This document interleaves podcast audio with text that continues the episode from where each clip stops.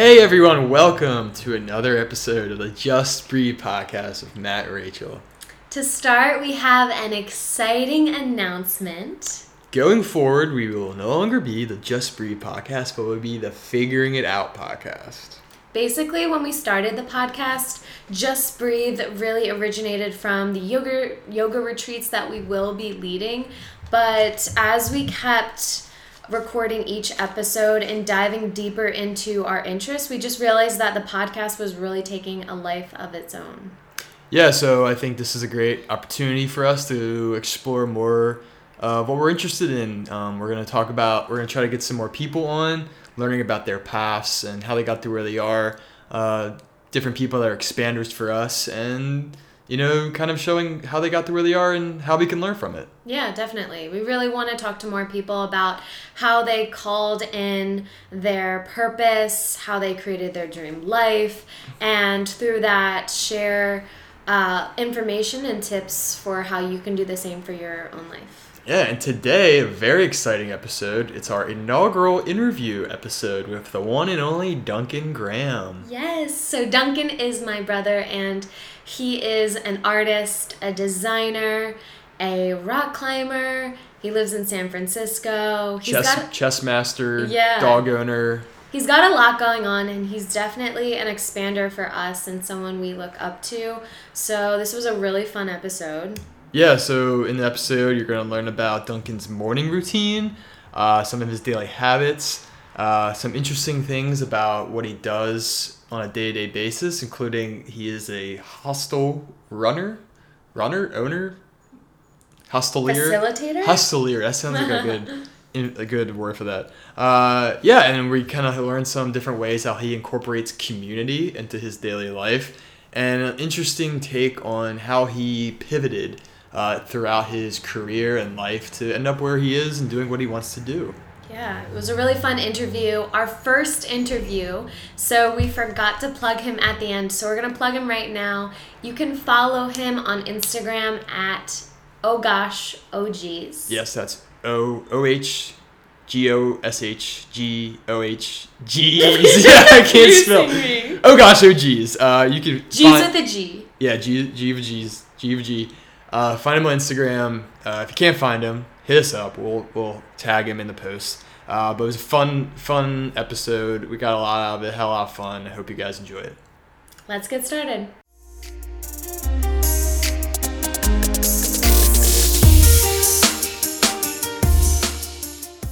lifestyle design i think is to me uh, the act of as intentionally as possible trying to build a life that provides meaning and doesn't necessarily accept some default answer Mm-hmm. uh, as the way that things need to be Hmm. More about meaning than.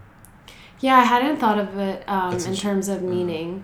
I mean, I guess I am without really thinking about it. I always think of it as more of lifestyle design is about doing. Like I don't. I guess I don't ever really try to pull meaning out of it. what do you mean by doing So lifestyle, like my idea of lifestyle design was always how can I do the things I want to do Hmm. versus make my life meaningful. I guess I haven't really why is it you want to do the things you want to do Because they're meaningful. because they make me happy. I guess so, but like I did, but that's like the another level that I didn't think about. Hmm.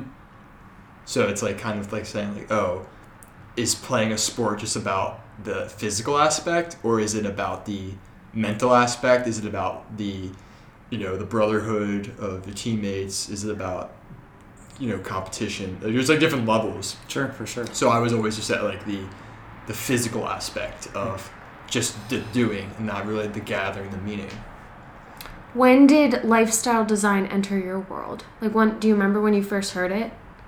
Or Um, I think I probably first heard it with the Four Hour Work Week. I don't know if he actually talks about it in that, but I think that was one of the first books that I ever read that uh, was an example of something that was Yeah. distinctly different from. I, yeah. I don't think it was implicitly that lifestyle design is kind of a newer term, Hmm. but he definitely that was style design. yeah, as a term, I feel like I hear more about it from you two than from Yeah. uh, anything else. Hmm. Well, we've we I heard it I guess you probably did too from Connor. Yeah. The realness, the it was Pleasure Monkey, Yeah. Pleasure Monkey podcast. Connor, uh, what's his last name? Moore. Something like that? I don't know. We'll have to look Connor it up. Wanders. That's his, that's his Instagram handle. Handle is Connor Wanders. oh, oh, I thought that was his last name. Wonders. Oh my god. He lives, that's a cool. he cool. lives in that'd Denver cool. now. It's yeah, cool. that is cool. It's so funny because the four-hour work week definitely had such an impact. But then I will talk to people about it and they've never read it, which is crazy. Yeah. Yeah. Yeah, it's a. I mean, uh, like many things, it has like its tribe or like the bubble that Yeah. is kind of clued into it. Yeah. Um, I was gonna reread it actually.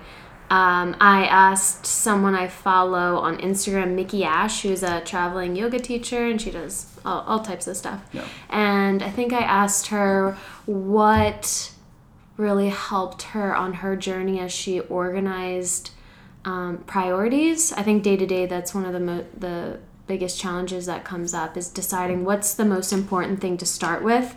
Because once you've got the free time, it's uh, you think you're gonna be so focused and you're gonna get so much done, but then once you have the free time, you're like, oh gosh, where do I start? yeah. And she said one of the, the things that really helped her was reading the four hour work week. Hmm.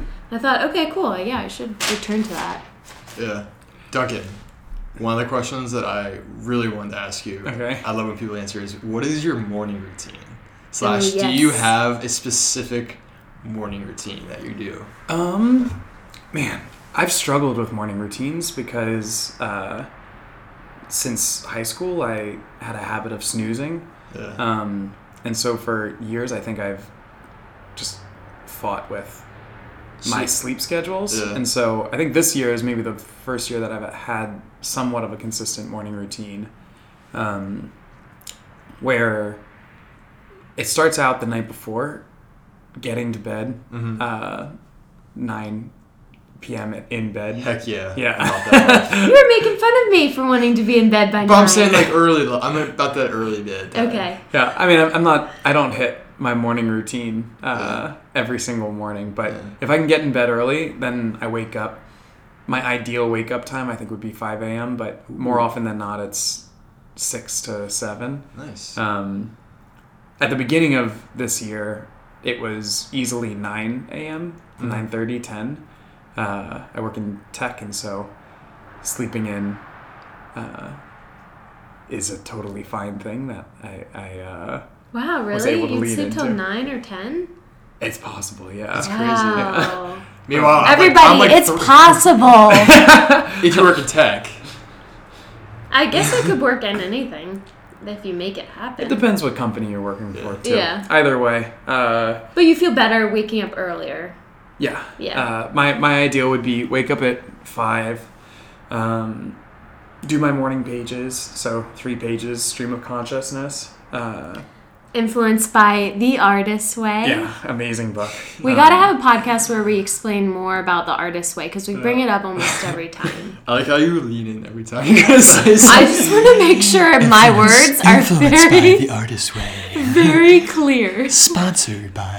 Hear it All loud right, and back, clear, people. back, back to you, Duncan. Thanks, Rach. I feel like we're news anchors. Uh, so yeah, I'd wake up, I'd do my morning pages, Mhm.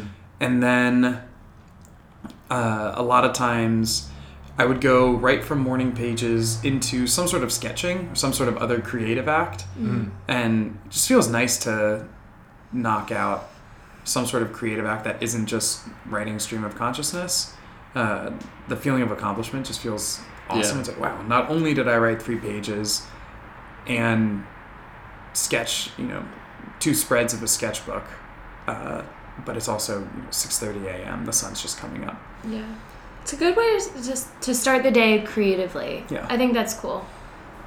Yeah. And then I have a dog, and so I'll walk her. And then typically at some point in this spread of an hour, either before morning pages, during it, uh, after it, at a cafe, I'll get coffee. Mhm. Um, Does Rue accompany you? Rue as in the dog? yeah, uh, to get coffee. Yeah. If we're getting it at a cafe, almost definitely, unless it's raining. Cute. Yeah. Um, and then breakfast is kind of a uh, toss up whether it happens. I would say most mornings um, there's 50% chance that I eat breakfast. Intermittent fasting. Yeah. Uh, Is that intentional? no, it's something that started when I was in architecture school. Mm. Um, and I would just get into super long work stretches. And whenever I was in those stretches, I just stopped eating. Mhm. And I felt like it made me sharper. Hmm. And Just just get your a habit. senses just sharpen. Yeah, You're just like in that, exactly. starva- that starvation The creative juices would just flow when I All the, needed the some food. lines are sharper. And just, I think that's what they, they say that with um, intermittent fasting that that's one of the benefits though. Yeah, I inadvertently stumbled onto it. Nice. Um, So you kind of your your mornings are a little bit flexible. You're not like very strict. Like I have to do this ABC every morning to function. You're kind of just like no, yeah, Yeah. My, my mornings are very flexible, and I think uh, there's loose things that I enjoy doing. I typically, after coffee, morning pages, creativity, Mhm. walking through whatnot, we'll play a chess game or um, we'll read a book. nice. But what happens every single morning is kind of uh, at the Yeah. whim of when I end up waking up and uh, what the day requires of me. You like to ease into the day. I definitely like to ease into the day. yeah, day. me too. And the nice thing is that when you wake up early, you have that flexibility of being able to do a few things. Yeah. Because if I slept till nine or even like eight, eight thirty, then I would feel start to feel uh, stressed or the need to be productive. Yeah. Oh, right it was away. awful. I mean, I would wake up at nine.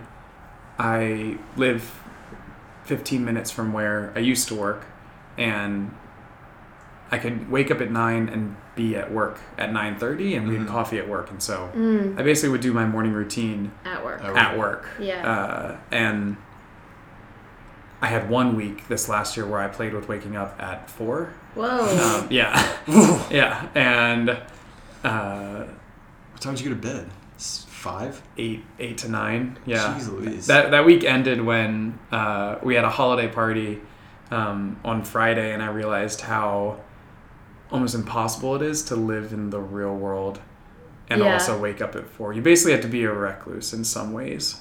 Hmm. Nothing wrong with that. No, no, it's Monk life. That's Uh, funny. It's because my compared to you guys, my I have to. I'm I'm like a dog. I'm very regimented in my Hmm. morning routines. So just like my dog, Champ, in the morning, he expects his peanut butter first, and then he gets his dental bone, and then he gets his cookie.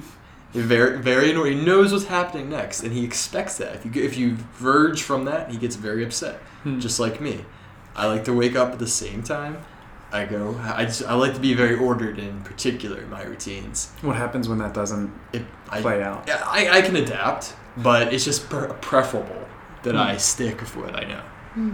And I, cause I, I, I like to plan stuff ahead of time so that I know this takes me this amount of time, which leads into this, which takes me this amount of time. You know what I mean? So like it's very dot dot dot, one after another, and everything just lays in the pe- into the row. Just Hmm. kind of, it's like slide, go down slide into Yeah. into the day. Is that done so you have some uh, feeling of stability or like things that control. everything will okay? I like the control. Yeah. I like to know. I like to be uh, like have control over my day and Yeah. know where I'm, I'm going. Interesting. Yeah. We'll have to see if that changes down the line. Yeah, it's it's gonna be an interesting transition. Yeah. We'll Um, see. I have a question. Uh, a lot of people have been talking about how they set an hour uh, limit. So when they wake up, no social media, no phone for an hour. What do you think about that? That sounds great. I think um, it's only been in the last year. So in this year, I quit my job and I've been doing consulting and art full time, and uh, the consulting's on the product and design side of things. And so um, before that, I never was super tapped into social media, and now making visual art, uh, it's becoming more and more of a part of my life, and so uh,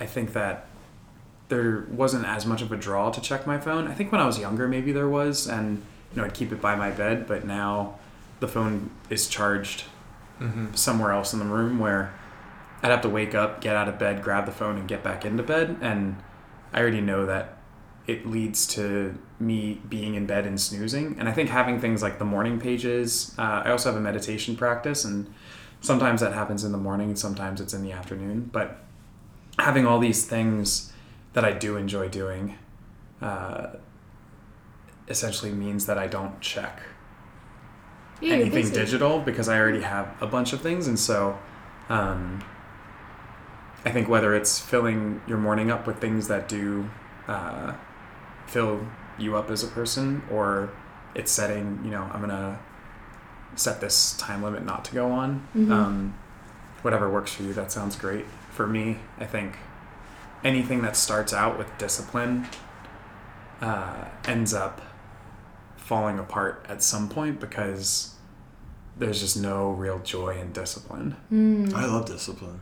It's so interesting seeing different I personalities and I love. what they thrive I off love of. discipline. I do too. When when it started out, I love the beginning, like the militant discipline of uh, waking up at four was amazing. yeah. But by the end of the week, Well, see, uh, that yeah, the four o'clock is a little extreme for me, but I just love, I love controlling my life.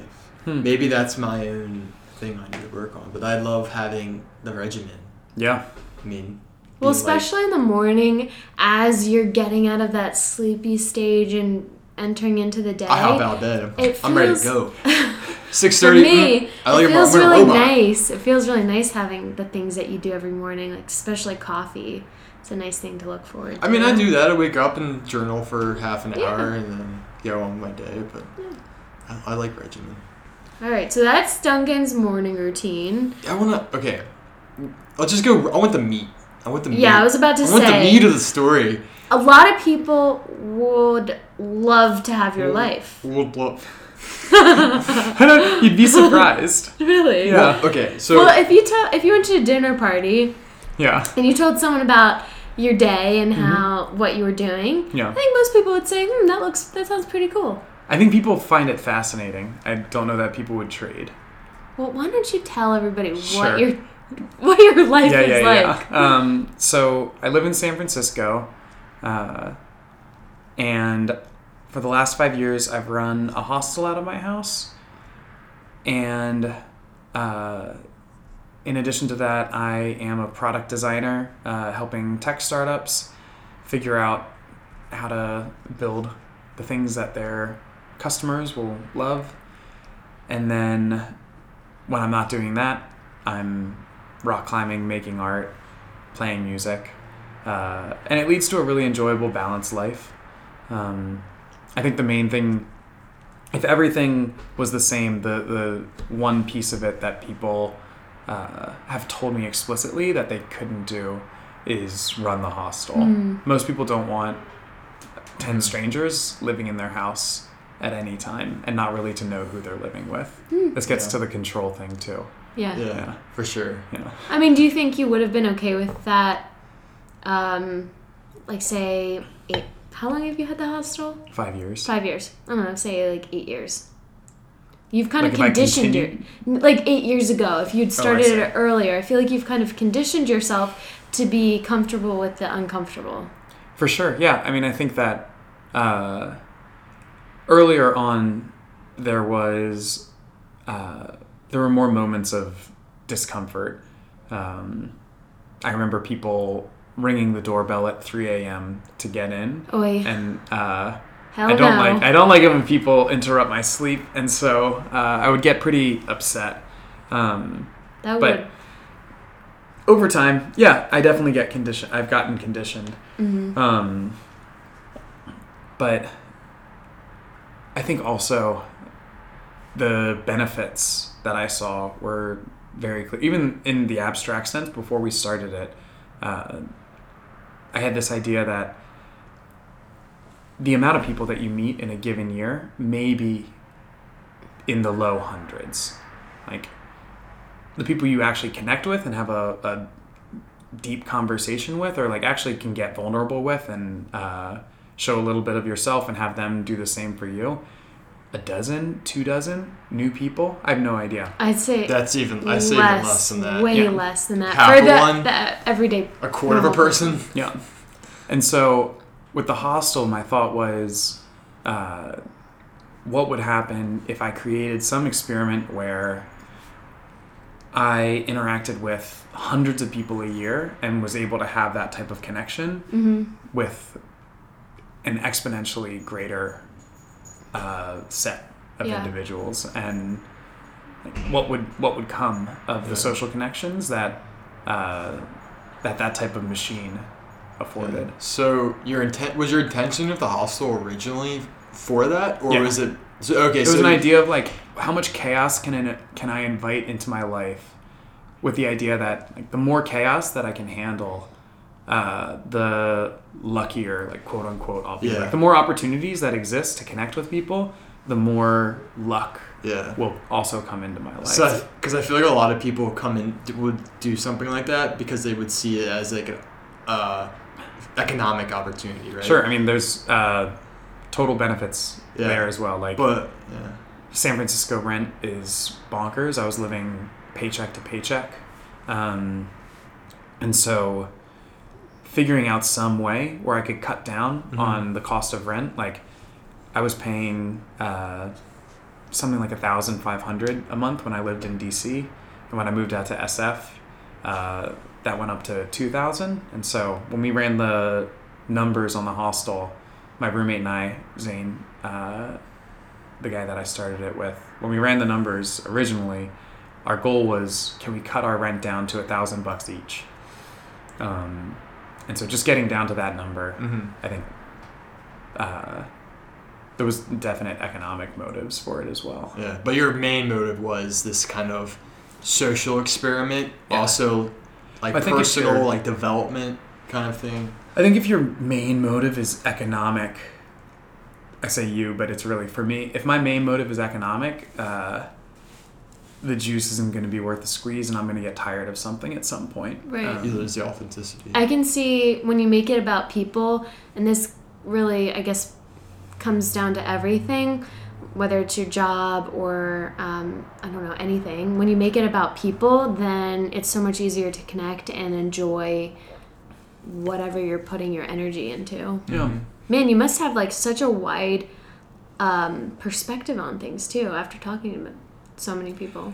wider than I used to have for sure. Yeah. Um, yeah, I mean, there's not a single type of person that stayed with us. We've had all ages, races, uh, genders, just a tons of different types of lives, and so um, it's been an awesome, expansive experience. Do you think you'd be where you are today if you hadn't have done the hostel? Is the hostel like a you think is like a pivotal part of your life, like experience that you've created? Yeah, for sure. Um, yeah, uh, one hundred percent. Was there a guess or maybe a couple most memorable, like they impacted you on such a level that really changed your outlook on life? You've had so many people. Hmm. Yeah. I know it must be tough. I know you have a lot of funny stories and Yeah. not so funny stories that are now funny.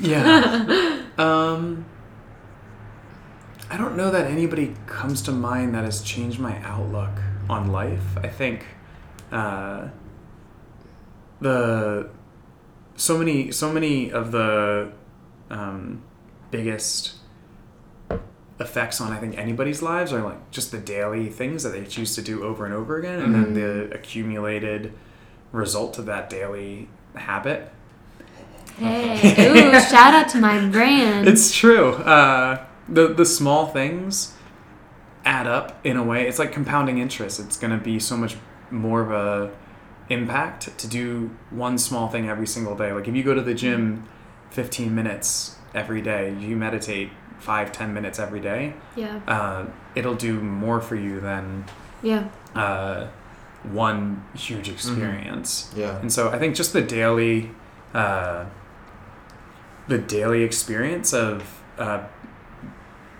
essentially being of service. Like I wake up and there are strangers in my kitchen, and it's not like it happens every day, but a lot of times I'm there to improve their trip to San Francisco, to connect them to each other, to connect them to experiences experiences in the city, and so. Um, It's a different energy waking up to too. I just realized like when I wake up, I'm in my own little world. But if I had strangers in my kitchen, all of a sudden it would be That'd be scary if there were um, strangers. in if for this kitchen there would be that would be um, yeah. All of a sudden you have to turn on this giving energy, which is an interesting way to start the Yeah. day. yeah, Service. There's also things like uh, taking things personally, like to wake up and find a ton of sink uh, dishes in the sink, and to feel like fucking hostile guests. Like, can I curse on the podcast? Yeah, we were We're- wondering we're- about that last. We're, Matt- we're clean. Y'all can beat We're it. on clean rating on iTunes right now. Y'all so can y'all can. We beat can change it, Yeah, we can yeah, change yeah. it. I feel like we should be able to cuss. It's e- gosh darn it. we cuss in everyday life. Why is it any different on the podcast? Because Nona's Jesus is listening. Nona's listening. We love you, Nona. Love to know now. Um, but yeah, I think these gall darn hostile guests uh, leaving Yeah. dishes in the sink, but then you know it it uh, being in that role of I'm here to be of service. It's a hospitality business. Uh, has been a nice teacher for me to step back and think. You know what? Uh, there's plenty of benefits Yeah. that I'm getting from this. Uh, and there's a Thich Nhat Hanh quote that I love uh, where he says, um, The only time you can be upset about washing dishes is when you're not doing it. Yeah. And it's like, and whenever you start washing dishes, it actually feels okay. And uh, so, Cool. yeah. I like that quote. It's so true. As soon as you start doing something that you've been putting off, it's like you experience just an exhale. Of, Yeah. Oh, this isn't so bad. No, yeah, and it's like, oh, all the, the resistance that I had to doing this thing uh, felt worse than doing the thing actually did. Mm-hmm. I think because I usually do the dishes. Okay. you, Matt, you moved in a week ago, so you haven't seen the dishes that I always do. Anyway, Moving on. I um I want to touch on this because you you mentioned you know you recently moved changed jobs you Mm. moved to San Francisco. Talk about a few moments in your life where you had to make a pivot. So starting from college, right? Mm. You were architect major. Mhm. Just like go from there in a different in in your career and life where you had to you've you kind of thought you were going in one direction and then realized this isn't for me Yeah. how did you decide to make a pivot and like how did you decide where to actually where to go from there Hmm. Um, yeah, I mean, I think the biggest pivot was while I was still in college as a senior. Uh, I had been an architecture major the whole time, but going into school, I didn't have um, a clear idea of what I wanted to do. And the School of Architecture sent me a letter because I had signed up for some mailing list and they congratulated me for being accepted to the School of Architecture. And I thought, well, I've always loved architecture. Why not? And so there wasn't a, a ton of intentionality with that choice, but I think I really, once I explored the major before starting school, uh, thought it, as someone who didn't really know what they wanted to be doing, it afforded a pretty wide surface area of possibilities after school. And so at some point during school, I thought maybe I'll do this thing and I'll just be an architect. Uh, and the winter of my senior year, I had an internship uh, with this awesome architect named Rodi. and it was ideal in so many ways. And I would come home every single night just feeling existential dread uh, and freaking out that I was going to get stuck in this profession that even though every single day was wonderful, like the Hmm. work I got to do was engaging, working with Rody was so cool. Uh, it was a beautiful office, like life. Someone would have loved that life, yeah uh, but I would get home and I'd go on, you know, five mile runs at nighttime, just churning on uh, anxiety about what I was going to do in the future. And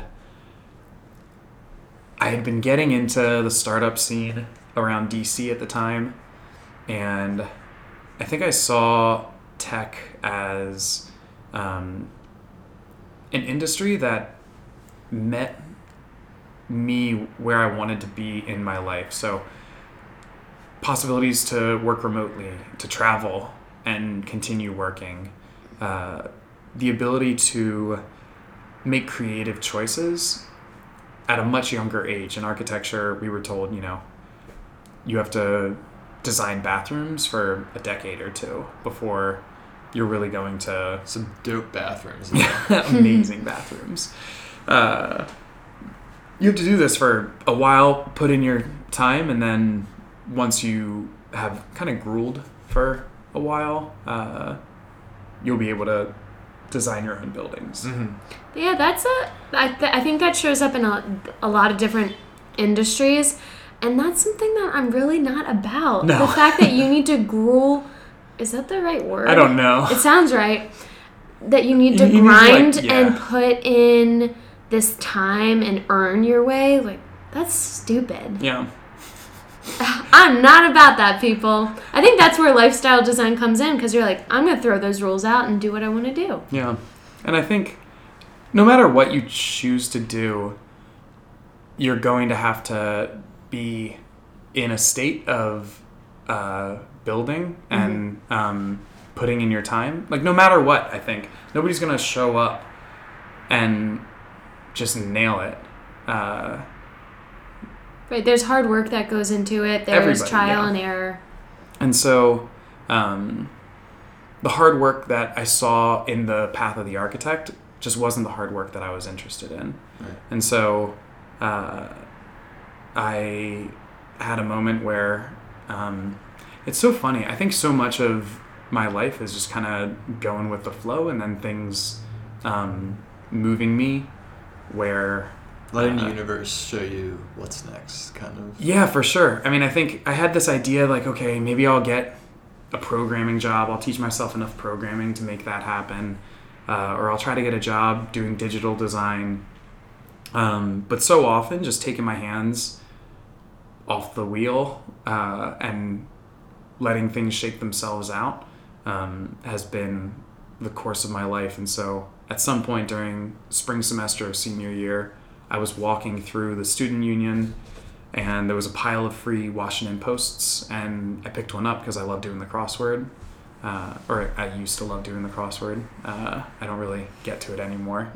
And uh, I ran into the engineering leaders at the Post, and my roommate had written a term paper about newspaper business models, and so I started asking them about their business model and what they're doing to try to uh, save their industry and their paper.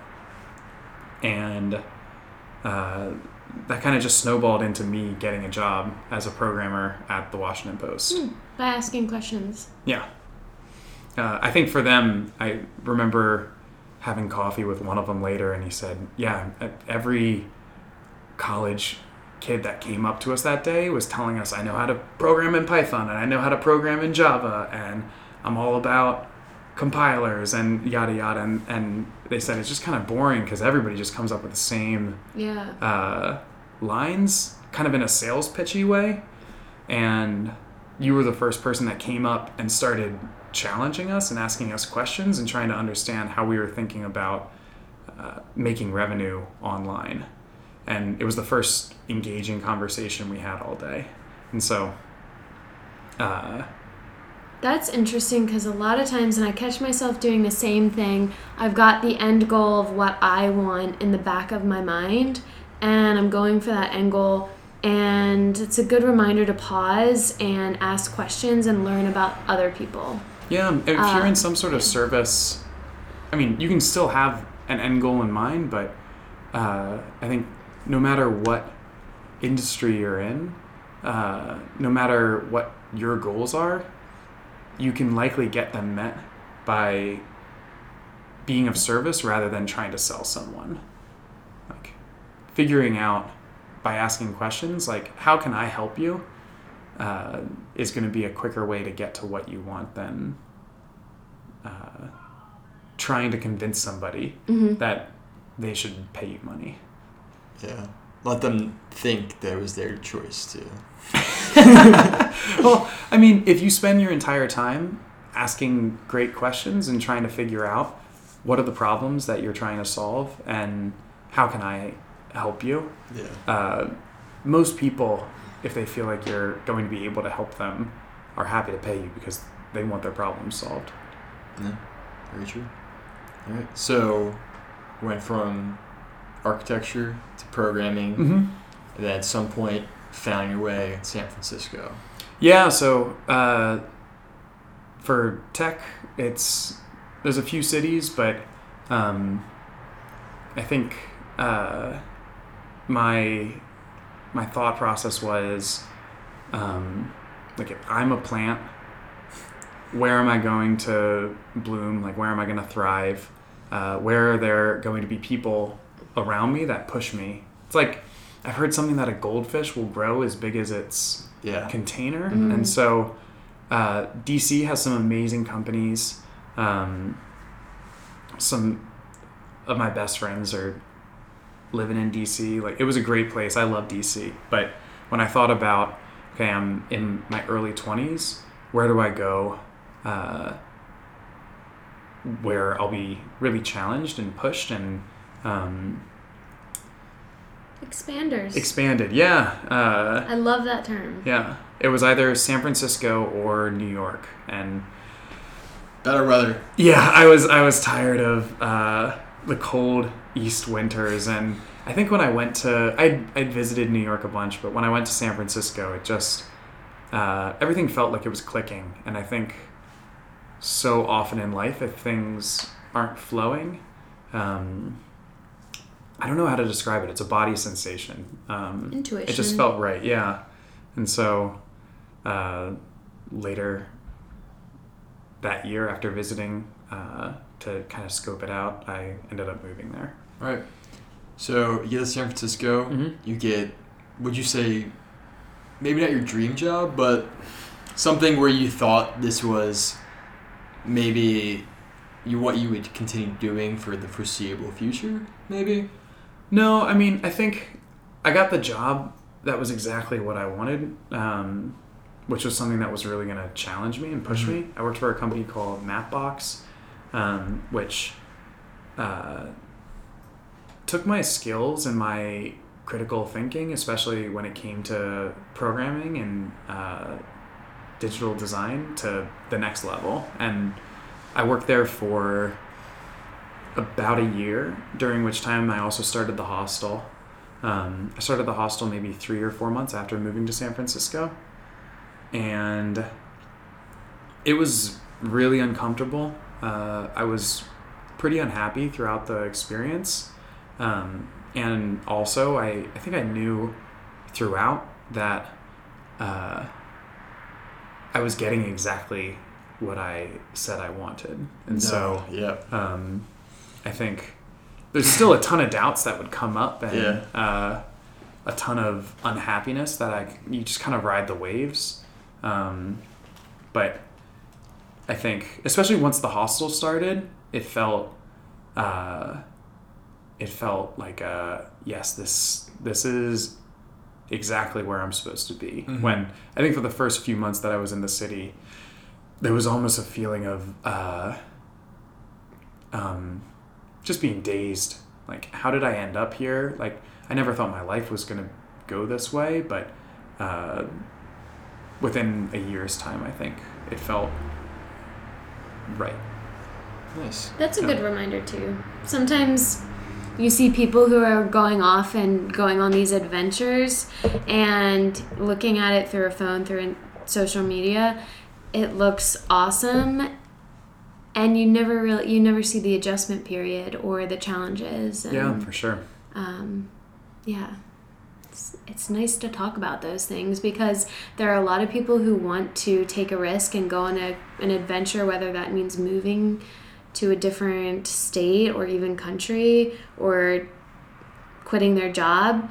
Um, and it's just nice to know that it's normal to have these these transition Yeah. and all the emotions and the roller coaster and that it'll even out. Yeah, and I mean, uh, so often I think when you're feeling unsatisfied or like life isn't meaningful in one way or another, you can romanticize like, oh, if I quit my job, if I uh, did the career that you know I love, I know that I love in my heart of hearts, um, then everything would be great, and I would find like permanent happiness, and it's just not going to happen. Like, uh, I think baseline, everybody can find some sort of eventual peace that could be constant, but happiness is a thing that trying to hold on to it or trying to create some sort of sustained experience of happiness doesn't make sense to me. So the more you seek it, the less you're. You're just reaffirming that that's not what you have right now, or if you do have it and you're stuck on staying happy, Mm-hmm. uh, I, I, you immediately slip into some sense of anxious clinging to it. Um, and so, rather than having the goal be happiness, um, that's why I think going back to the lifestyle design question, meaning ends up being, I think, a more interesting yeah. end goal. Because if you can create a life of meaning, even in times that are uh, unhappy in one way or another, uh, you can still find some sort of peace in, in the meaning that you have. Yeah, I feel like that's probably what me, I and probably other people do. Is I'm always trying, or I was always trying to find what I thought would make me happy. Like you said, you got you had the job in San Francisco, and you it, you got what you wanted, and you realized that you still felt like there was something like wasn't off, or was off. And I feel like myself, I try to do things that I think will make me happy, but realizing that it's just it's it's like a it's a fake kind Yeah. of feeling to it, or and then what I got is not what I actually wanted. So you're always kind of questioning, like, what should I do next? What am I supposed to do? But if you focus on meaning, then I think we all know we all we all know what is meaningful to us. And so when you start thinking about what brings meaning into day to day, it's way easier to move the needle forward every day Mm-hmm. and to just trust what's happening. I like that perspective. Yeah. Nice. Nice. Thanks for bringing that to the Yeah, table. You're welcome. Yeah. What else do we got, Matt? Yeah. Uh, let's bust out the book. um. Oh, so I don't know if we've talked about this on the podcast before, but we have a we created a bucket list Okay, coming great. back from Martha's Vineyard. The how long is that drive? Eight hours? Ten hours? No, I don't. That was coming back from the beach. No, it was coming from Martha's Vineyard. It was Okay. right after we got over the bridge. Okay. Thank you. Well, much. it's it's a long list. We created a bucket list. So, Duncan Graham, you've Hmm. done a lot of things in your life. What is your top five bucket list items that you are still yet to do? Whew. and maybe you don't have a bucket list. Yeah. And maybe you need to get on the train. oh wow, y'all do have a big. We bucket have a long. We had a lot of time list. to think, Yeah. and we're we're yeah. The be- I think the best place to create a bucket list is driving on a long. Because you have no other choice other than to think. Yeah. Yeah. Um. You seem like a very like you like to let the universe guide you, Yeah, right? So you probably don't really have something like I want to do this because if the opportunity pops up, you're like, that looks awesome. I'll Yeah. do that kind of thing. Yeah, I think a lot of times. Uh, I'm trying to think of an example for what I'm thinking of, but a lot of times, my idea of the best case scenario isn't actually the best case scenario, and uh, it's limited in one way or another. And when I let go, the best case scenario that I wouldn't have ever dreamed of uh, pops into my life, and uh, I'm happily surprised. Mm-hmm. Um, when I think about a bucket list, there's a few things that stand out. Uh, so I do not only design for uh, kind of startups and um, digital products, but also print uh, and packaging design. And so designing a book cover, designing a wine label, designing a beer bottle or beer can. All three of those, I think, are bucket list items.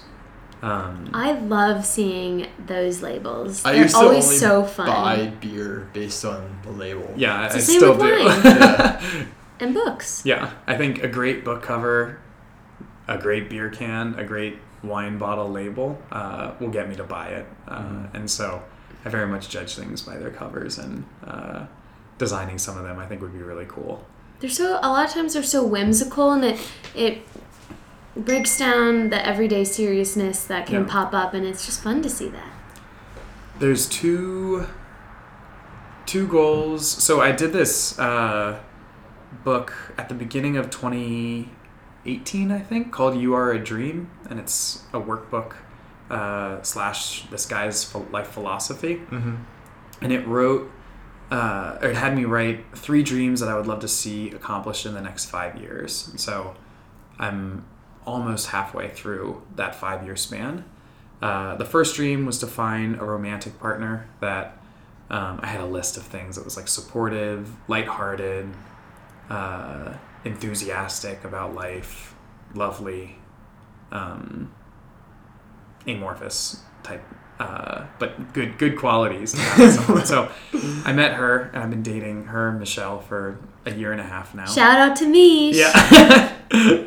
and then the second was a independent creative practice that encouraged adventure.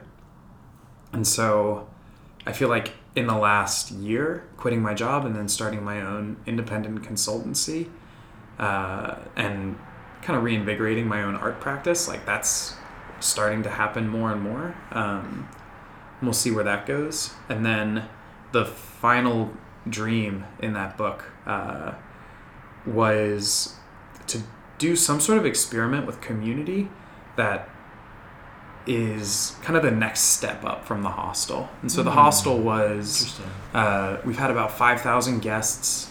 Most cities in the world, I can reach out to someone and say, hey, I'm in town. I'd love to grab a drink or coffee. Uh, and it's cool to have you know, friends all around the world. I think that the next uh, level of that, I don't know whether it's uh, kind of bumping up the size of the hostel or doing something like I've, I've dreamed of like having a larger plot of land where I could build a bunch of tiny houses or Commune. Commune. Yeah, exactly. Yeah, live in that commune life. The that conscious is all about that. Yeah, I'm st- I'm going to start a commune. nice. I mean, I think a lot of people in our generation. I wonder why, but I talk to a bunch of people about this, and they're all on the same wavelength. So. See, everyone in my in my business field, they judge me for that. They think I'm a hippie because I'm like I want to live in a. Well, for me, It's just funny, like the different spheres. what do they think hippies are? Me. because you're not a hippie. I know. Because you meal prep and bring healthy food I to lunch. eat healthy food, do yoga, and want to live on a commune. I'm a I think I. I would love to know what people who aren't into the commune think a commune is, or like what a commune would provide. Maybe I think, think- it's culty. well, I think I think it's a cult needs some sort of leader. Yeah. charismatic yeah. leader that That's demands like total respect. Totally. Yeah. That's me. Okay. Um, I think so. Like the sphere that I come from Hmm. is obviously super capitalistic. Like, not that capitalism is bad per se, but it's just more of um, like a dog eat dog kind of world where like competition over collaboration. competition. yeah, for sure. you're you're it's all about the the bottom line Hmm. kind of thing and the idea of like people working together and like no ulterior motives Hmm. they're like oh you're I definitely hippie. have ulterior motives, but like the motive, like when I think about that land, it's like, could I have a place where raising a family feels just super connected to the whole community and like all the kids like are it, life should be running around outside, yeah Yeah. enjoying their lives. Like there's a huge community garden. yeah Um, yeah, I think about all that stuff and think about um, I think that's like what's the ideal way of living. Yeah, that's missing today, and I think we're getting more separated, and maybe that's why our generation is craving this. Hmm. Like communities, like there used to be where everybody in the community took care of one another. Yeah. Like I, uh, yeah, that would be really nice to have that a sense of safety. And I'm reading a book on hygge, and f- for most people, if you know what hygge is, um, it's characterized as coziness and warmth, but there's so much more that goes into the word, and it's all about community as well. And I think the Danes uh, have really done a great job with that. But since the U.S. is such a big country, kind of have to make your own smaller area. Yeah. I just I want to have a commune that's like a little Denmark. It's Yeah. a, it's a well. The idea of a commune though also is a lot of vulnerability, right? You you've dropped your defenses. I think in our world we are very defensive against strangers, particularly Just like threats in general. threats in Yeah. general. Like we just go through our days with our shields up. People don't make eye contact with other people. You know, Yeah, that's a walking down the street. one. You know, when you're driving to work, everyone's in their own car. For my experience, because I Mhm. commute, everyone's in their own vehicle, windows up, not looking straight ahead, or looking. Most people are looking at their phones, to be honest. You know, people are just kind of living their own life and not making that human connection, and that we're missing that in our life, and we're we're kind of regressing. Hmm. you know we're not we're not we're missing our humanity. Where if you have a commune you have to be vulnerable Mhm. because you are relying on each other. If you have something if there's something wrong with me i have to let you know because it might affect you and that could impact our survival Yeah. not that we're like alaskan bush people but But you know. these the community aspect is huge with health too. Hmm. Like people would live longer and healthier, Yeah, happier lives just by being around others and feeling a Stress and- belongingness. yeah Yeah. well okay so we're gonna start a commune Yeah. so That's happening, I guess so. yeah. Uh, so yeah, I think those are the, I mean, the bucket list items that stand out. Like there's a few work things. yeah Um, oh man, uh, doing a vipassana retreat as well. A nine day silent meditation. I think would be. Mm. Uh, I think every single year I've thought maybe this is the year that I do that. Uh, and each year I kind of kick it. like in the Next like himalayan monastery or something or like Honestly, like just in San Francisco would be fine too, uh, or in California. you don't want to sit on top of the mountain peak I mean, I think it would like, be beautiful to be, you know, somewhere somewhere exotic. But uh, What's the um? Have you heard of uh, Jesse Itzler?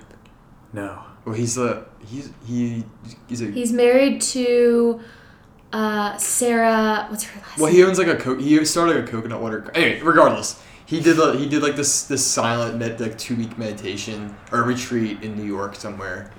It was really cool.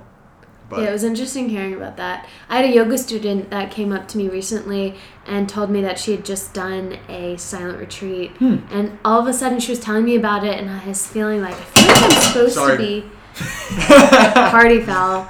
Um, I feel like I'm supposed to do a silent retreat sometime soon. So I took down the information, and she told me there are they're everywhere Yeah. and they're free. I mean, you can make a donation, which is what I would want to do. Yeah, or you could do some work and give back but they offer these retreats for free which is really cool and incredible.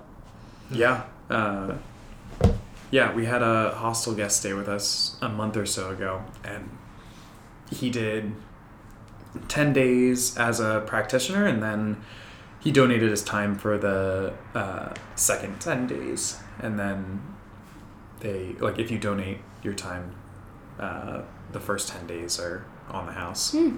nice, Yeah, cool. So that's that's the bucket list. That's the that's, that's what I can think of right now. Yeah, That's I don't a- have that's a the- pretty good bucket It's like list I, I like I like your your view on life. You know, it's let just take life as it comes to you. You know, don't try to create something that's not there. Yeah, I think a lot of times when I've, uh, I mean, there's been plenty of times when I had some sort of egoic uh, drive to make something happen, and oftentimes it's the same intuition as like when something's going right, like having the intuition that I just can feel that I'm forcing Mhm. something to happen. Uh, it just becomes clear like I, I should probably let this thing if this is something that i'm so concerned about happening Mm-hmm. i should probably let it go Yeah. Yeah. I like it. I like it a lot. Do you have any other questions? Yeah, I, I loved when I who were- I think Lewis Howes does it. The, like the what's your if recommended book? T- best your favorite book. Oh, I love this one too. What book changed your life Yeah. that you want to change other people's life Sure. with? I Um, butchered that. I think the I think the book that probably that I've read the most amount of times and that has had the biggest impact on my life is The Power of Now by Eckhart Tolle. Hmm. Um, Hmm. yeah, I think I uh, haven't read that. my the first time I heard about it was actually when Rachel was uh, living in Paris, and the whole family went over to visit her. And I was sitting at a cafe with Dad, and uh, he said, "Duncan, I gotta tell you something. You're not in control." what do you mean? He was like, "You've got this thing in your mind that's talking all the time and you're not in control of it. And he just read the book and uh, he said, I'll send it to you. And so he sent it to me. And I, uh, if someone says this thing changed my life and you don't give it a go, uh, It's a disservice. you're playing yourself. Yeah, Yeah. it's crazy. Like I since then, if I ask someone like what's changed your life in the last year and they say, "Man, the biggest change in my life has been X, Y, or Z." It's like, "Cool." I'll I mean, given that it's a positive change, I'll go and immediately try it out cuz Meth. why not? Meth has been the biggest expander for me in the last year. no, but like Yeah. uh yeah, it's, it's important, you know? I didn't check out the book until maybe three months later, and I was just uh, deeply unhappy. Mm-hmm. Uh, and I checked out this book, and the book was like written for me in that time, Mm. and was just such a great mirror for uh, It's funny how the loops of unhappiness that I was kind of uh, not stuck in so much, but like just identified with. And so I was just tracing the same mental lines over and over again. And I think the book was uh, just the perfect wedge to kind of throw in between uh, me and the loops that my mind was running. I like so- it. I'm gonna read that. Go for it. Let me know what you think. uh, I actually am. I'm gonna go. I want to go read it today. We're, we're going to Barnes and Noble. nice. I actually believe that's happening. As soon as Matt wants something and he's made a choice, it's like boom, We're doing it. We're done. it's happening. All right. So final word. Okay. you for our list our faithful listeners out there um, if anyone is stuck where they're at they don't feel they feel like there's something missing or that they're not kind of living the life that is meant for them they're not Mm. listening to the universe what is your one line of advice to give them to kind of open their eyes or got put them back on the right path Um, I think uh, the one line that immediately came to mind, I was like, oh, I know what I'm going to say.